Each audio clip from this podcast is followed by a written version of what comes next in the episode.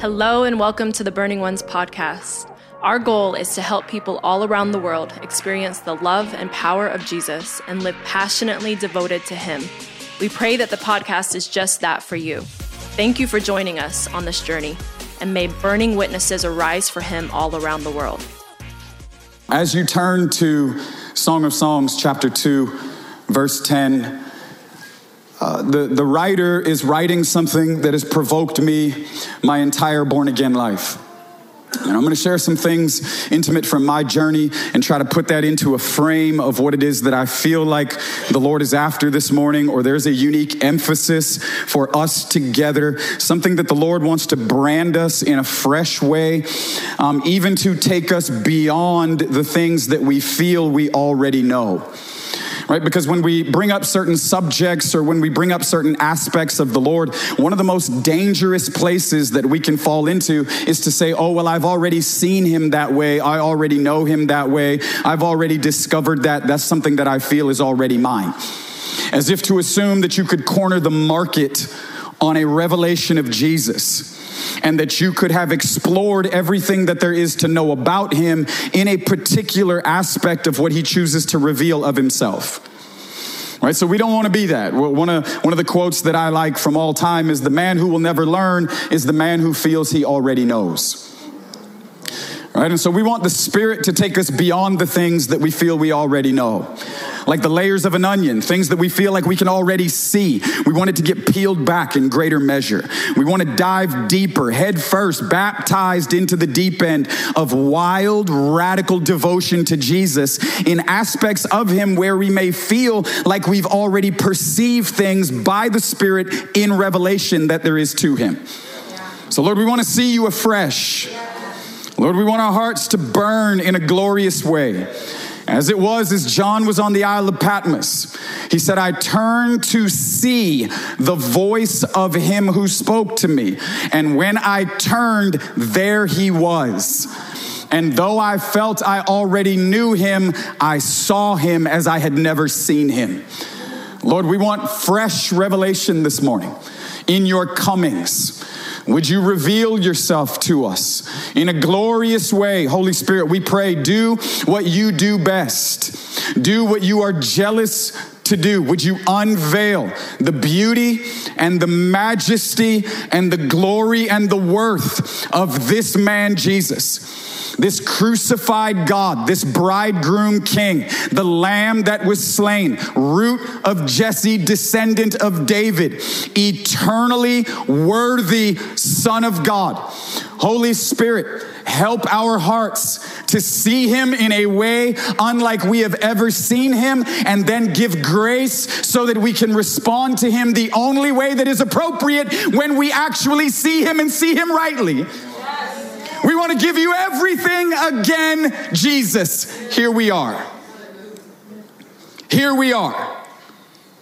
Touch our hearts, brand us with fresh fire this morning, and give grace for us to once again, as we may feel like we have already done so many times over the course of this journey, we want to give you everything that we have. You are ours, and we want to be wholly yours. Um, so we pray this morning, King Jesus, you can have me. and whatever you want from me, I want you to have it. So ask what you will, do as you desire. Um, my life is not my own, and to you I belong. And as the song sings, I give myself, I give myself away.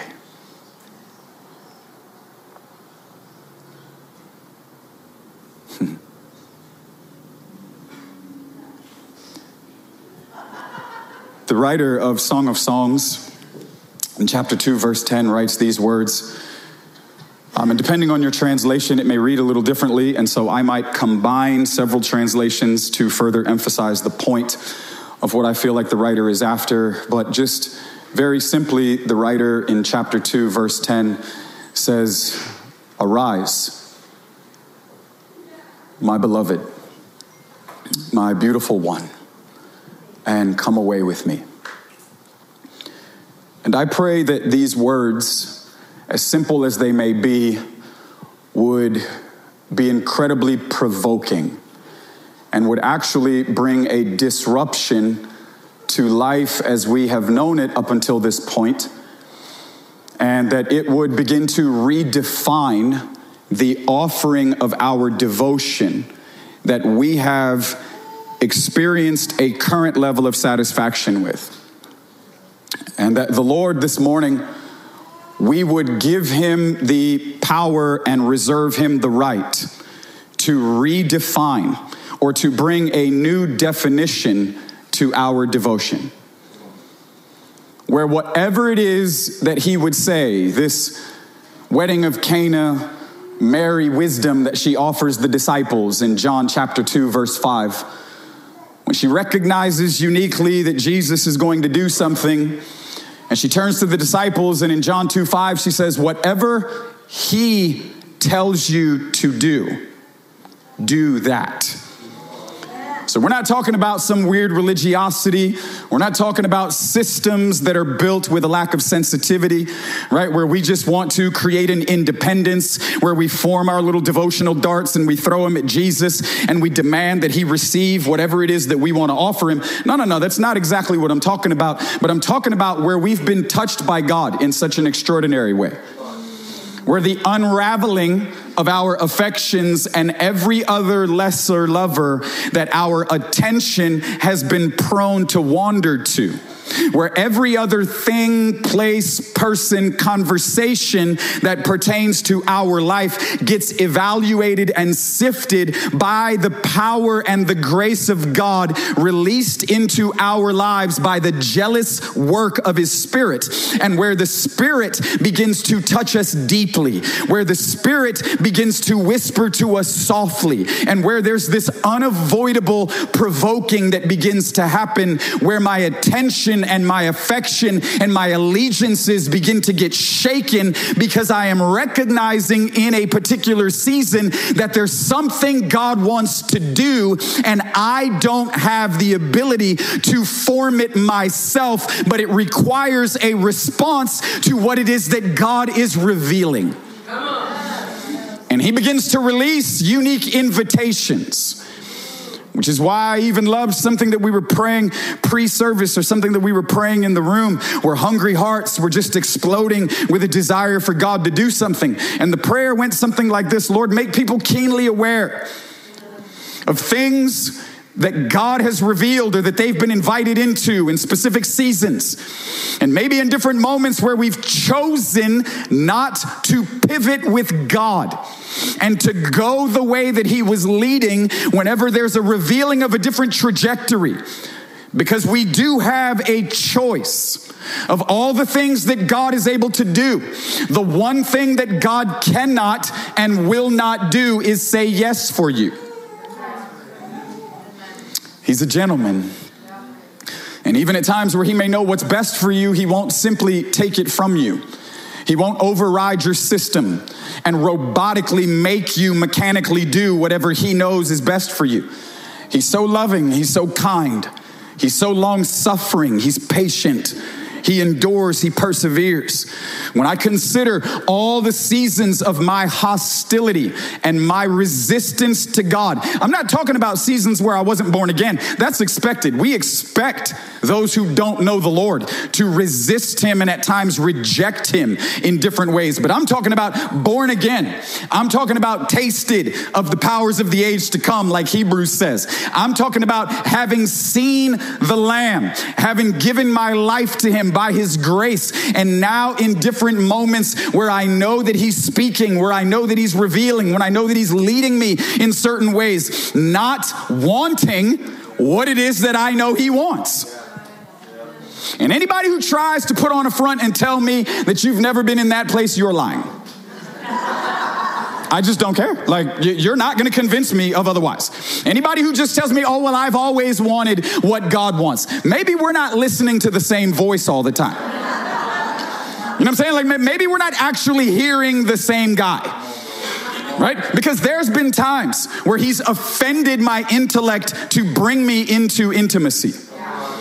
And things that he was saying just did not make sense to me. Things that he was saying seemed to be opposite of the directions that I was leaning, the things that I was going for, what it is that I was believing God and praying and fasting and contending. Has there ever been a moment where Jesus has revealed himself to you in such an intimate way, but you were challenged or confronted by how you actually came to know him as he continued to reveal himself?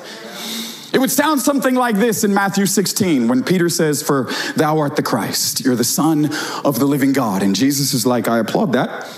Praise God.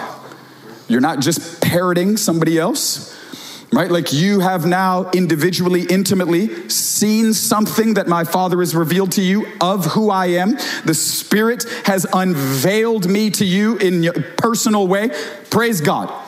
And since you feel like you can see me now, let me continue to reveal to you who it is I am and what it is that I'm about. I'm about to go to Jerusalem, and I'm going to lay my life down, and I'm going to be betrayed, and I'm going to be brutally executed in public. I'm going to do it joyfully. I'm going to be mocked by people in powers, but on the third day, I'm going to be raised. And Peter's like, whoa, whoa, whoa, whoa. No, sir. No. Like, and pulls him aside and rebukes the mess out of Jesus. Surely that's not who you are, and these things are never going to happen to you. Why? Because in another place, he says, We've left everything to follow you.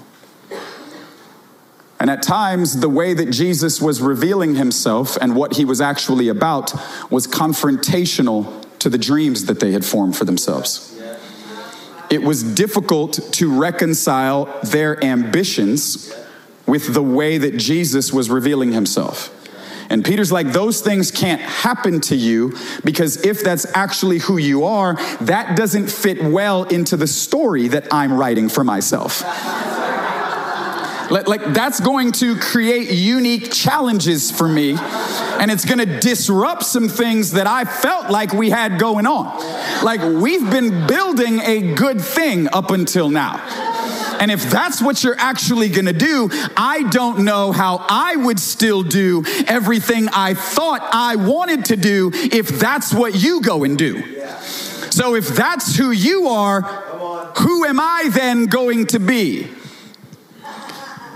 But oh, what an amazing place to continue to lose the idea of ourselves in the revelation of Jesus.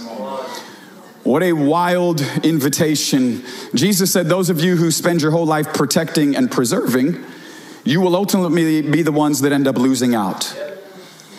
But to any of you who are willing to lose your life, yes, some of you beautifully as martyrs, I get that, but not all of us.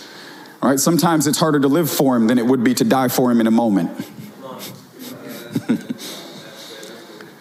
Sometimes it'd be much easier to say, Lord, just take my life. I'll give you a yes in one moment. And if they execute me for you, then praise God, I get to be with you forever.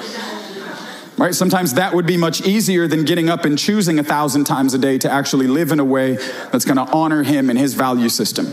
And to consistently remain under the harness of God by the beauty and the power and the tension and the grace of God's Spirit to be a Jesus people in the earth. Sometimes that is much more difficult than to give him one yes and to be with him forever than to have to endure days, so to speak, of saying yes over and over and over. But what a joy, what a delight, what an honor to continue to lose our life for His sake and for His gospel. And the Lord is issuing an invitation in these days, I believe, to a company of people that will be like 2 Peter 3 12 says, We are those who hasten the day of the coming of God. And in this hour, I believe, as we're leaning into these last days, the reality of Revelation 22 17, there's a unified desire, there's a unified cry that is raging, so to speak, jealously from the Spirit, but is beginning to burn and to erupt from the hearts of the saints. And Revelation 22 17 says, The Spirit and the bride say, Come. And this anthem, this cry, this eruption, this declaration, Come, Lord Jesus, come, is actually altering our lives. This cry, this anthem, is actually governing over all of our delights and actually governing over all of our directives. And the Lord is establishing for himself a people in these last days that are going to fulfill, yes, this John 17 unity.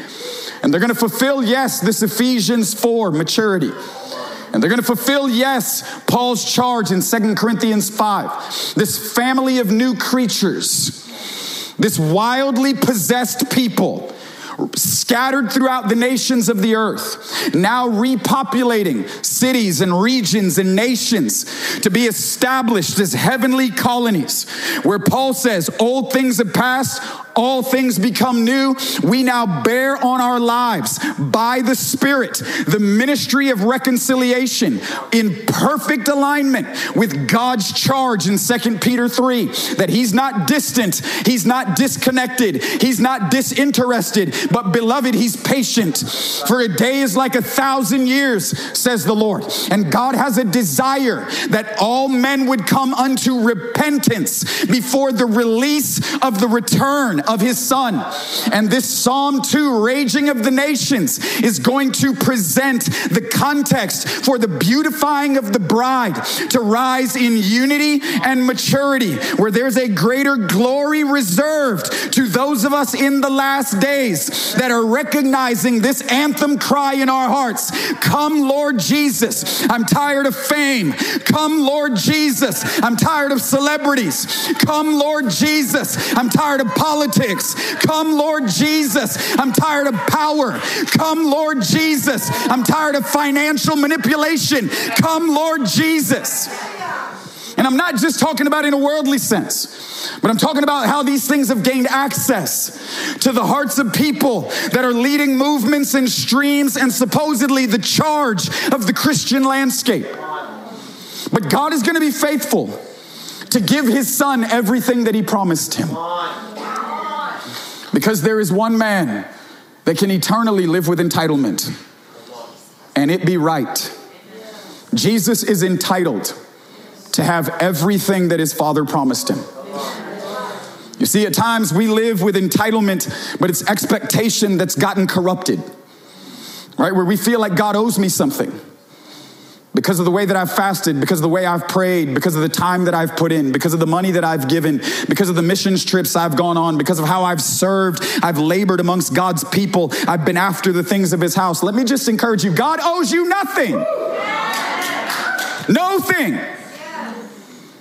Like Romans 8 says, if he has not already given us his son, then why would he not delight to give us all things? But God is going to be faithful to prepare this comparable companion, this suitable helper, that even in the life of Adam in Genesis 2, as he was evaluating the life of the man, he says, It's not good for the man to be alone. Hear it this way It's not good for the Son of Man to be alone. For I will fashion for you a suitable companion, a suitable helper, a comparable companion. It's an immediate evaluation that reveals eternal implications. For it's not good for the man to be alone. The father's desire, looking over the life of the man, says, I don't want you to be alone. I'm going to prepare a bride for you. I'm going to ready her by my own process. And we know that the father puts Adam into a deep sleep. we know that the father pierces Adam's side. We know that the Father pulls a rib or a part of Adam out and forms and fashions this bride that by his own jealous desire he has determined Adam deserves. And then he wakes Adam up from a deep sleep and brings him to his presentation day, where he says, This is the bride that I have formed for you. This is the bride that I have made ready for you. This is the companion to rule alongside of you. This is the suitable helper, the one that is comparable to you, that I have brought you into covenant in order for you to experience and to extend my intimate rule throughout all of creation. This is what I've wanted to do for you. And Adam, you deserve this because I have said so. Well, I would submit to you that Jesus was laid down, that Jesus' side was pierced and opened that blood and water flowed out from his side. It wasn't just a rib like it was Adam, because what's of flesh can only continue to perpetuate flesh, but what's of spirit continues with things of spirit. And blood and water poured out. And right now, the Father is readying a bride that the Son deserves. And Jesus was raised from the deepest of sleeps, so to speak, and he was awakened and resurrected and now ascended to the right hand land of glory and majesty and power where he is awaiting his presentation day. Adam got his, and Jesus is still waiting for his. And Revelation 19 7 says that all of our lives are leaning in towards this glorious moment, this marriage supper of the Lamb occasion, where the possession will happen the way that the Son deserves.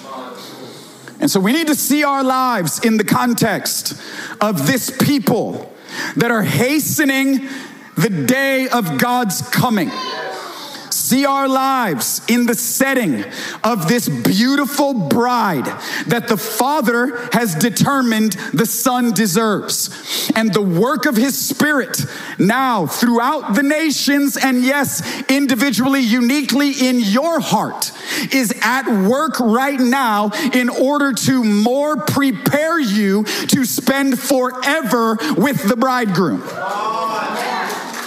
And as Mike Bickle would say, one of the greatest intentions of this age is to cultivate a love and a deeper place of loving intimacy with Jesus.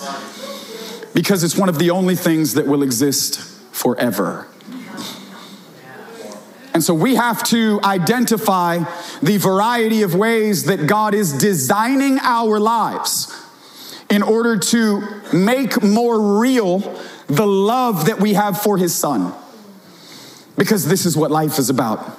And he is working all things together for good. I know that in our American culture, at times in a devotional way, we include an additional word that's not actually there. For God is working all things together for my good.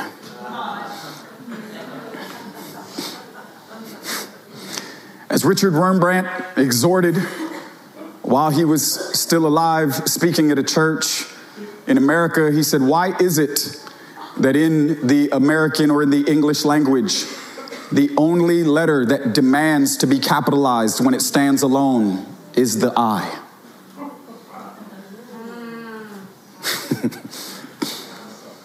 he said, What is it about us that always wants to exalt the desires of the I? Paul would say in Galatians 2 it's no longer I that live. I now belong to another. My life is now reserved for the enjoyment and for the desires of another. This is what consecration is all about. Right? I believe that consecration and holiness is just the byproduct of more real satisfaction in Jesus where you can't actually sustain it in your own power, in your own desire to apply all the right filters to your life out of religiosity, but where the Spirit has actually touched your heart so deeply where God Himself has revealed His Son to you so intimately, so powerfully, and what it has done to actually set free my affections from all of the other things at times, which is why the charge of Hebrews in chapter 10 is to get untangled from all of these other things and to run with perseverance, chapter 12, to run with perseverance. The unentangling of all of my affections to other lovers, to other things that occupies places or places in my attention that aren't necessarily inherently wrong, but they're wrong because they're not right for me. And this is the graduation of entry level right and wrong according to law and systems. Where I'm not just trying to figure out what I can get away with and people aren't gonna look at me sideways, right? But where the Spirit has actually bridled me. And I don't have the desire to just be the wild horse anymore who's just doing all of its own thing and who's just bucking all the time and trying to get my own way and have enough of Jesus to barely make it. No, no, no. But the Spirit has bridled me. And in the bridling of the Spirit, now I've become yielded. And through the yielding of my strength and my desires, whatever He wants, I want. And this Psalm 45 7 company, where it says, Who love what he loves and hate what he hates, to them they will be smeared with oil and gladness. In other words, they are a joy filled, oily company. And I don't know about you, but I want to be joy filled and have oil in my day and the way that that actually gets established the way that God desires, because I'm not talking about just simply system of the age stuff that at times makes us happy or gets our interests. But I'm talking about a freedom to love Jesus the way that he deserves to be loved. And by his grace, in our desires and in our affections, a deep rooting in a love for the things that he loves. In the beginning was the Word. The Word was with God, the Word was God. That word embodied incarnation came and tabernacled or put flesh on and walked amongst men. You cannot love Jesus the way that he deserves to be loved without loving this word on. You want to love Jesus? You have to love this word. And we don't get to massage it to endorse our own unique life interests. We don't get to manipulate it to authorize the things that we think we want to be about. We're not going to bend it for cultural satisfaction. We're going to lay down the plumb line of who we know God is, and we're going to love what He loves, even at times when the nations are raging, when there's hostility and demonic agenda. We're going to love what He loves, and we're going to be more committed to what's what's already been revealed here in this Bible, and we're gonna love all of it. And not just the parts that we think we agree with. Because it doesn't start with you, it starts with Him. We love what He loves. There's too much of this. Well, everything I love, God has to love. No, no, no, absolutely not. Some of the things that you love, He's actually trying to deliver you from so that you can love what he loves. Because some of your loves are interfering with the things that he loves. And he's not a God in our image, but we're becoming a people conformed to the image of his son. And these people who are going to hasten the day of the Lord are going to be a people that are giving over to praying and fasting. And they're going to pray and fast in order to radically align themselves with God and to radically align themselves with God's agenda in their hour of history. Jesus in Matthew 9, when he was questioned, more like accused, about fasting, it says that the disciples of John came to Jesus and they accuse him. They're creating an indictment. They're leveraging their own self appraisal of righteousness against the man Jesus. And they say in Matthew 9, we and the Pharisees fast often, but we've been watching you, bro. And you and your guys, y'all just ain't cutting it, man. Like we've been watching. And we fast often, and we've been watching, and you guys don't. And we demand an explanation. And in Matthew 9 15, Jesus reveals to them that there's coming a day when the bridegroom will be taken up from them. And in those days, they that love me, my disciples, they will be found fasting. There's something about the absence of Jesus that should be fueling our efforts in fasting and praying. Because it doesn't matter how right things may seem to be, they are not as right as God desires them to be. And because he is not here in the midst of us uniquely the way that he desires to be, we give ourselves to fasting not out of some religious hurdle or hoop, not out of performance. That's the thing about the Pharisees. The Pharisees fasted two days a week, but they did it out of performance and not out of pursuit. John Wesley, the great of old, who shook a region with the glory and the power and the fire of God. He said, I set myself on fire and men and women come to watch me burn. In his founding days of the Methodist movement, he would roll over in his grave, as they say. In his founding days, he would not ordain someone to the ministry unless they were committed to fast two days a week. Some of us are offended right now because of the idea of fasting. But fasting is not a suggestion in the life of the believer. In Matthew 6, Jesus says, when you fast, fast this way. So it's not up for debate, it's a when. It's not up for someone having to convince you in an argument that it's not just exclusive to the fivefold, that it's not just for those who want to be in leadership, that it's not just for pastors, preachers, laborers around the world, that it's not just for intercessors, right? And intercession, let, let me just say this, not a rabbit trail. Intercession is not just for the women of the church. right? Like intercession isn't just the ministry of the women who don't have anything else to do. Right? Like there's an intercessor in the heavens and it's not a woman. The one who ever liveth to make intercession, the one interceding for the Father's purposes and the work of the Spirit and for your life right now is in the heavens and he is interceding. It is a ministry eternally of the man Jesus.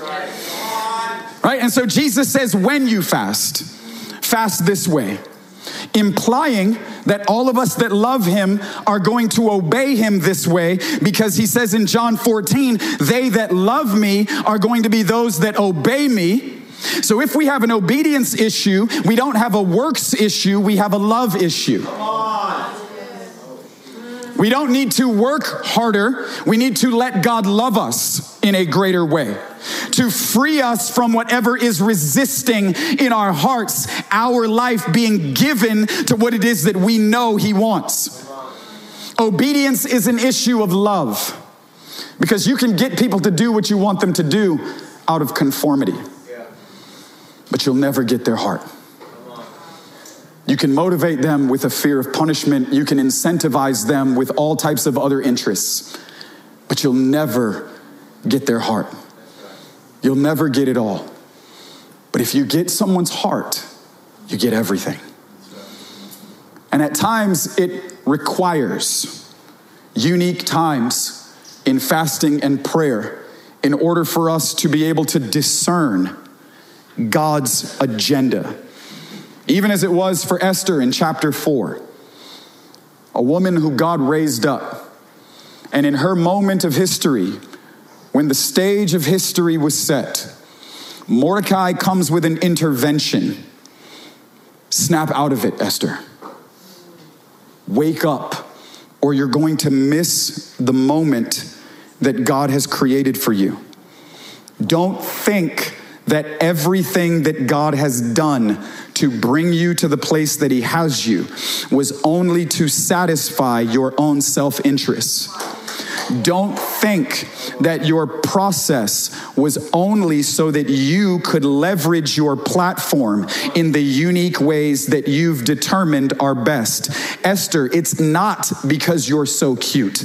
Esther, it's not because you just had more money than others. Esther, it's not because you were smart enough, because you just hid well enough. Like, no, Esther, you have to be able to acknowledge that God has divinely been designing a story in and for your life, and that this is a moment where if you don't snap out of it, this intervention is necessary because the heart at times is so prone to wander for after other things and lovers and conversations. And Esther, I need you to actually wake up so that you can see what it is that God is trying to do.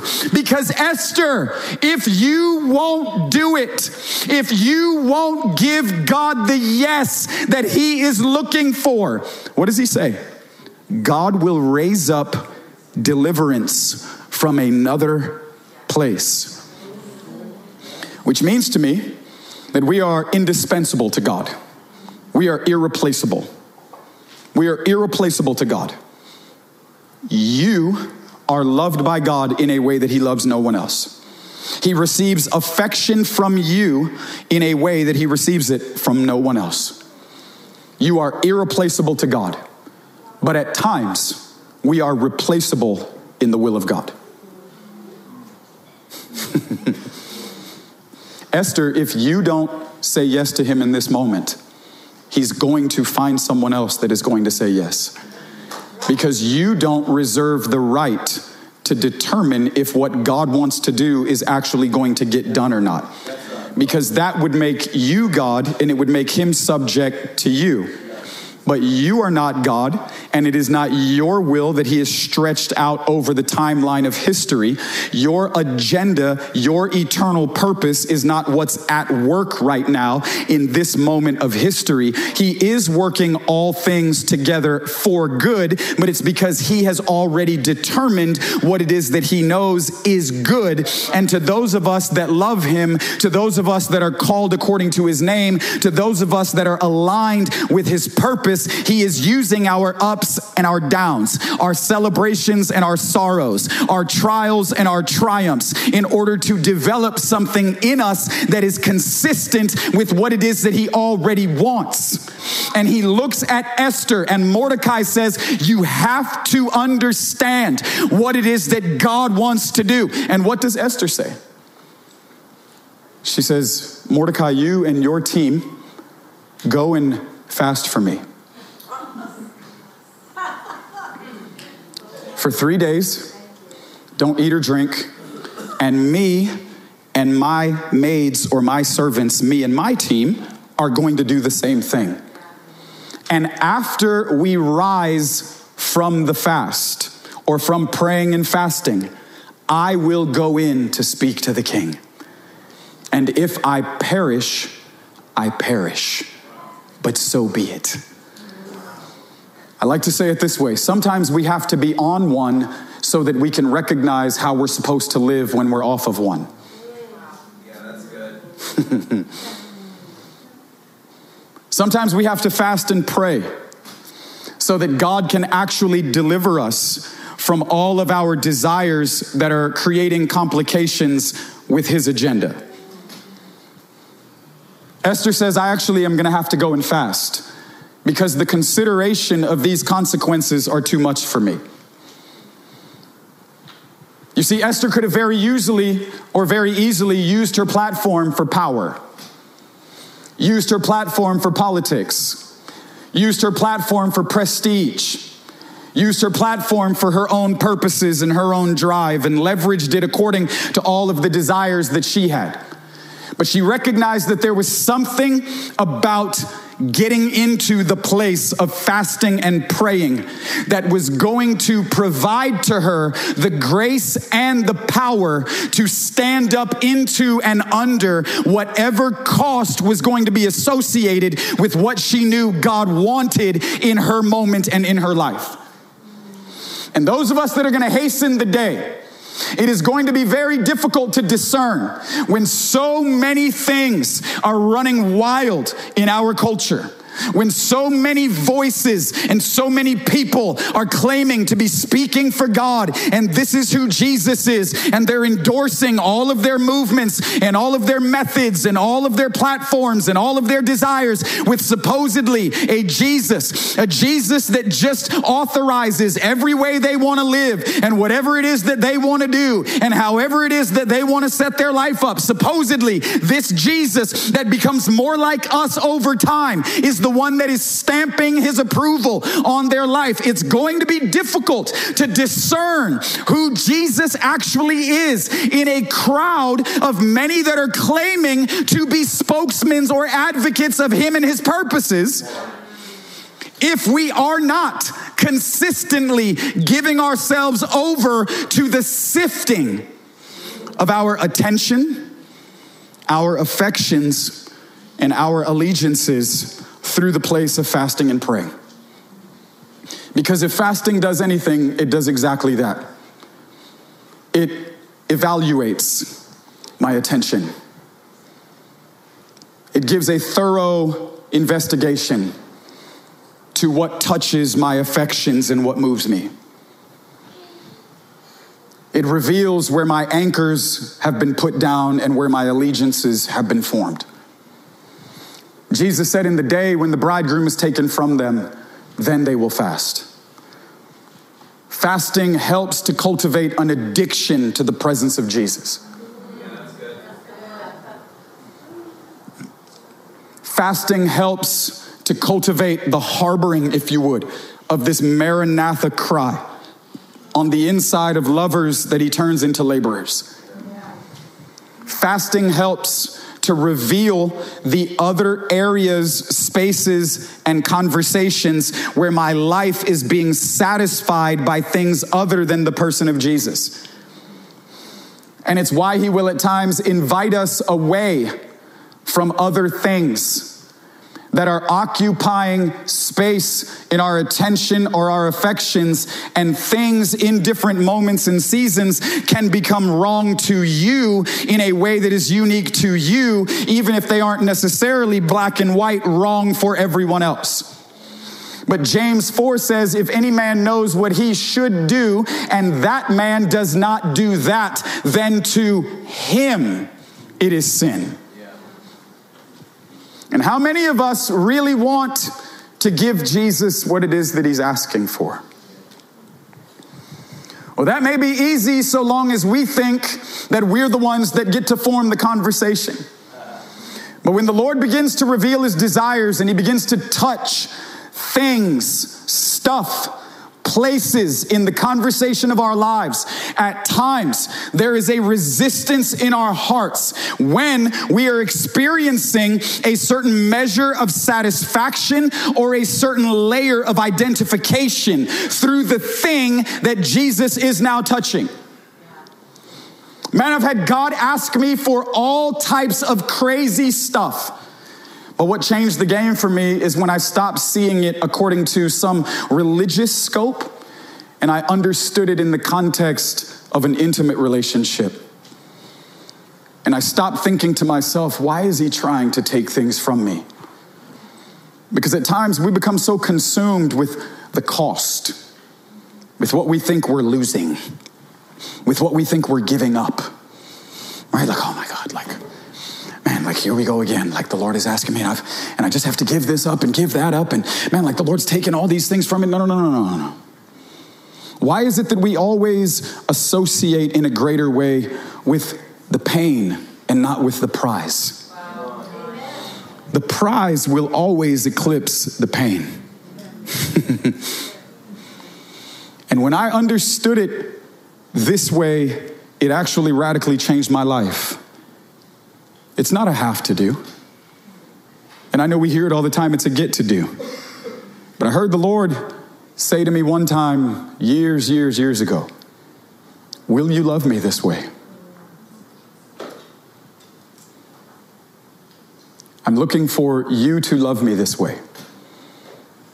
And as an offering of love, would you turn over your attention to me in these areas?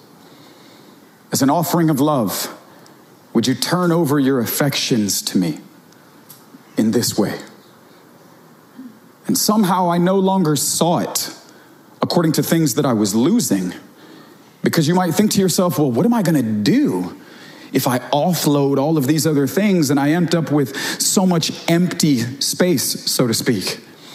Well, it's only empty until the Lord fills it. And He doesn't just fill it by replacing stuff with more stuff, He fills it with Himself, where we get an experience of God that at times there's no other way that we would have been able to come into. And I remember talking to a, a brother of mine. I mean, I love this guy. And this was years ago. And when I saw him come walking through the airport, I was so deeply challenged by visually how I knew he was carrying surrender on his life because of how the Lord had reduced him and like dwindled him down. I could tell that he had been fasting and, and not just softly, but he was like going for it because someone who was normally like a bigger stature type of guy was very, very weak and broken and feeble and small. And I asked him, like, bro, like, what have you been doing? And I remember he told me the way that God had led him over the course of a year to fast. And it was something just completely wild. Like, seven days on, seven days off, like multiple 40s over the course of a year. And I remember on the inside, I started binding devils and like rebuking like the enemy's desires. And I was like, bro, like, there's no way. Like, bro, that is just, that is crazy. Like, that's not God, man. Like, there's no chance. I was offended by how God had invited someone else into a place of devotion that was so confrontational to me that I could not even receive the idea that God would actually speak to someone that way. And rather than be challenged by it, I was so confronted that I immediately wanted to excuse it or let's jump into spiritual warfare and bind this thing. And I remember getting back to my hotel room and I was sitting in the room later that evening just trying to spend time with Jesus. And just in a moment of vulnerability, I said, Lord, like, like, is that, is that you? And he was like, oh, oh, yeah, yeah, yeah, oh, it's me. I was like, oh, my Lord, like, I've never heard you say something like that. Like, like I didn't think it was you because it was so crazy to me. Like I didn't think you would actually say something like that to somebody. And he said, Mike, that's because you won't let me speak to you that way.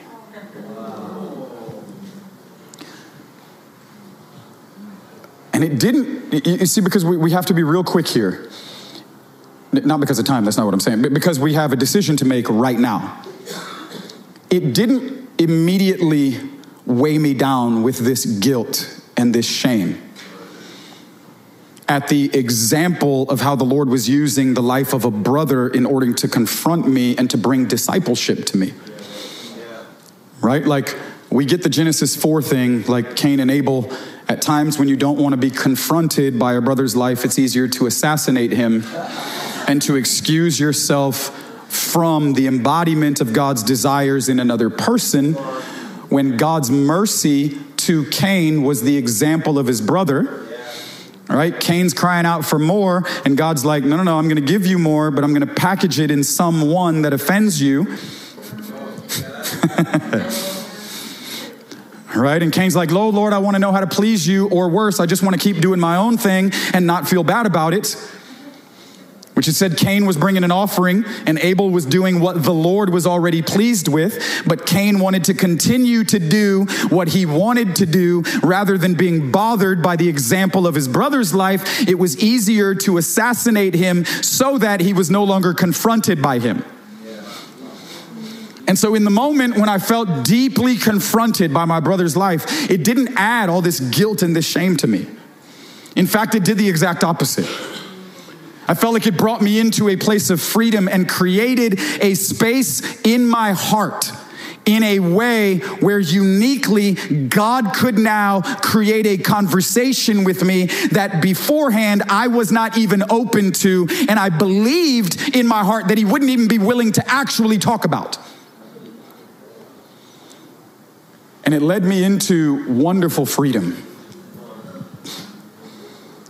It was shortly after that the Lord asked my wife and I, I'm going to share some things, not for resume building, please, but unto the purpose of, um, in here in a moment, asking you to respond to the Lord in a particular way. I remember the Lord spoke to my wife and I and asked us to do a year long Daniel fast several years ago. This hurt my feelings. I like working out. I've been in fitness for over 20 years. I used to be a CrossFit athlete and all of this types of stuff. It hurt my feelings because I knew that I would give myself to certain processes and I wouldn't be able to get the results from it. Man, no meat, no protein, like like no protein bars, no protein shakes, like Lord, no, this can't be you. And some of us are actually convinced that God doesn't even have any interest in the things that we eat. Right? Matthew 3 says that John the Baptist came in camel hair, leather belt, eating locusts and honey. That God actually spoke to John about his diet. and I believe that he is actually willing to speak to some of us about ours if he would allow us. He spoke to John about his wardrobe. you might think I'm just trying to exaggerate the scriptures. That's actually not what I'm doing. John wore camel hair and a leather belt. He spoke to him about his wardrobe. As he's spoken uniquely to people over the history of the scriptures, he told Abraham, We're going to use you in a powerful way. Actually, your life is going to touch the nations of the earth. But Abram in Genesis 18, 18, and 19, how are we going to do that? Actually, we're going to send you home first. And we're going to deal with the way that you lead your house and how you live life from the hub of your house. Because, as I've heard it said best, if a man can touch his home, he can touch the world. Gideon in Judges 6, we're going to use you. It's going to happen. You're going to be powerful in public, but you can't be pitiful in private. We have to reconcile the two. And so, Gideon, go home and deal with generational things in your house and tear down Asherah poles and idols and altars. Because I do want to use you in public, but I'm not going to let it bypass what's happening in private. Samuel grows up, sensitivity to the Lord, and the first difficult word that Samuel gets is actually the first word. Right? And after that, he's recognized regionally as a prophet whose words never fall to the ground. But his words never fall to the ground because he obeyed what God wanted with the first word that he ever got. do we really want to say what he's saying? Or do we only want Jeremiah 23 to say what we know people are going to applaud? To use our gift and to leverage it towards the desires of crowds, where God says in Jeremiah 23, You spoke and you used your gift, but it wasn't inspired. Said, I didn't speak to you. You prophesied, but I never spoke to you. You simply told them what they wanted to hear. You discerned the hearts and the minds of men and out of that fear of man and a subjectivity to the desires that they had more than desires that I had, you weren't willing to pay the price, to consider the cost and actually pay it. You just gave them what they wanted. All right, but I believe that the Lord is revealing a company of people in these days by the invitation that he is issuing into the hearts of those that actually love his son. He's issuing an invitation to give him the right to define our devotion, where we're just not any longer concerned about doing our own thing, but I want to do the Jesus thing. And as I do the Jesus thing, I'm actually going to yield to his voice. And in whatever way God speaks to me, you can have my heart. And it may be that the Lord speaks to you right? Because again, like I said, in Esther's case, sometimes you have to actually be on one so that you can learn how to live off of one.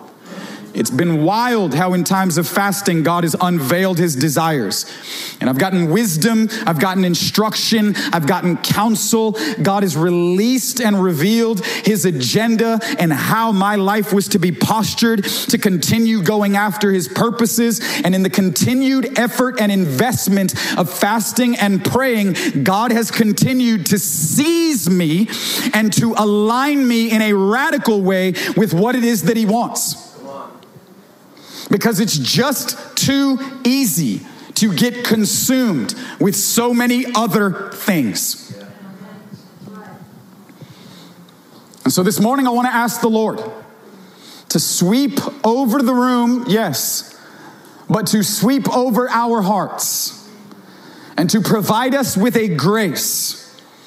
Right? We need grace to provide us with a grace to where these words in Song of Songs 210, we would wake up from the slumber of our hour, where we would be awakened in a real, authentic way to the person of Jesus and to his agenda, and where we would get out of the stands of a spectator sport and get in the game, where we would get on the field in the place of fasting and praying and hastening the day of God's coming to greater align my life with him in an intimate place of fellowship and then his agenda where I know that I know that I know that my life is being invested into the purposes of God in this hour of history. And I don't want anything else. As a matter of fact, there's nothing else to live for. I want to know God, I want to know what He's doing, and I want to give my life to it in the way that He has called me to invest in this hour of history. And I'm going to ask the Lord to give us grace, to touch our hearts, to wake us up, and then to invite us. There's the come away and not just come away and then unto anything you want. Come away with me. All right, fasting is not about just turning from meals. It's about intentionally and intimately turning to Jesus. Because you can miss a whole bunch of meals and miss a whole bunch of Jesus too. All right, like we're not in that crowd that's like, bro, I gotta hit a 21 so I can lose 21. You know, like, like I'm a fast away from, you know what I'm saying? Like how I'm, like, no.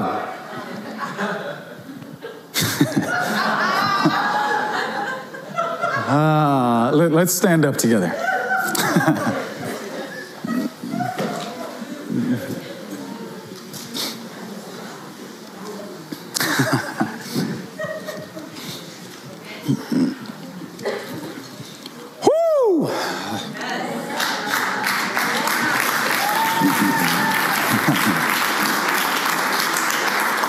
Yeah, Jesus, we're asking you for joy and oil.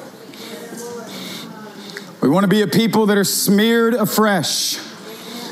Even as Samuel tipped the horn over the life of David and he anointed him with oil, we pray for a fresh anointing in this season of our life, a fresh anointing to say yes. Man, we know that there's a variety of gifts, that there's all types of ways to flow and to go. People are moving in extraordinary ways in giftedness and power, levels and measure of anointing and the demonstration of the Spirit's abilities. But Lord, I'm asking you for a company of people that if there's a gift we desire, I'm asking you, Lord, to brand us with the gift of yes.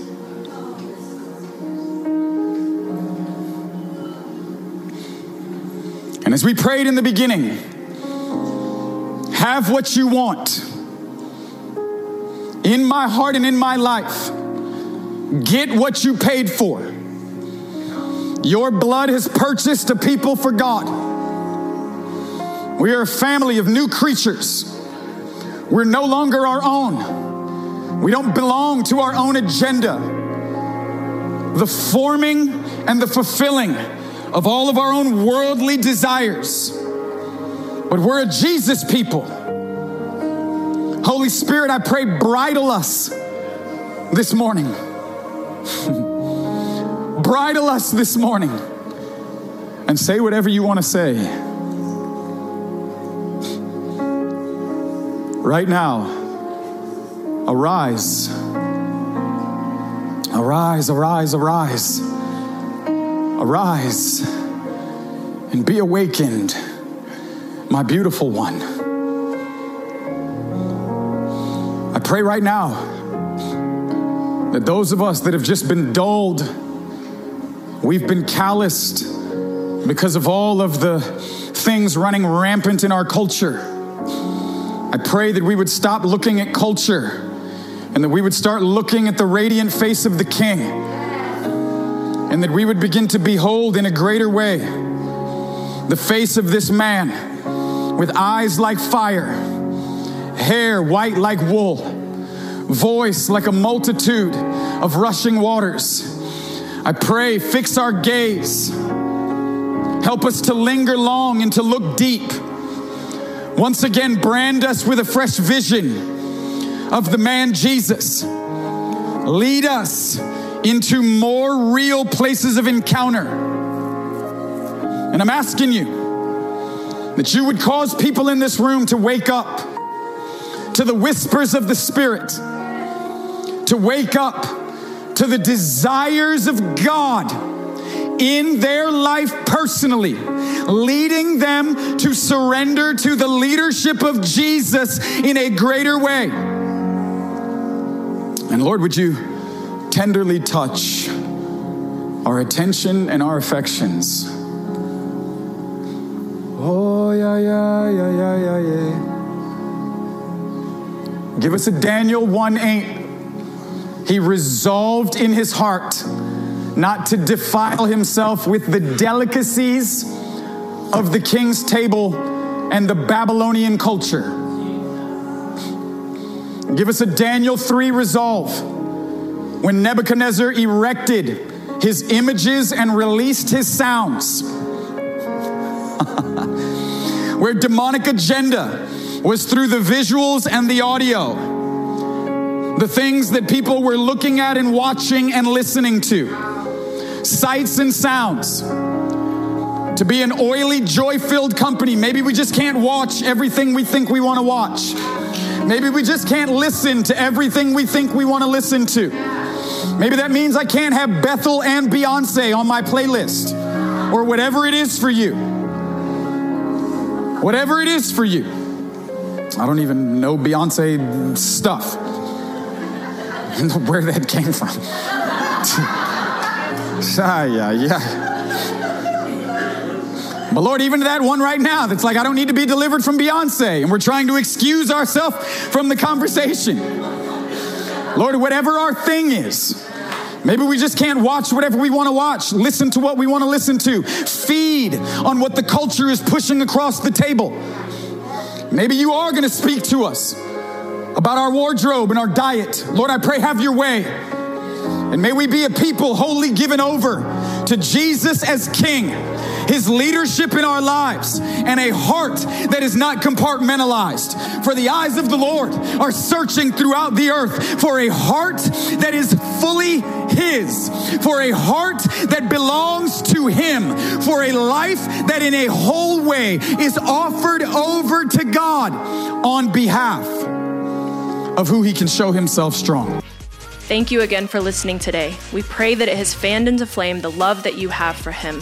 If you would like more information about Burning Ones, you can subscribe to our YouTube channel, follow us on social media, visit our website at www.burningones.org, or download our app.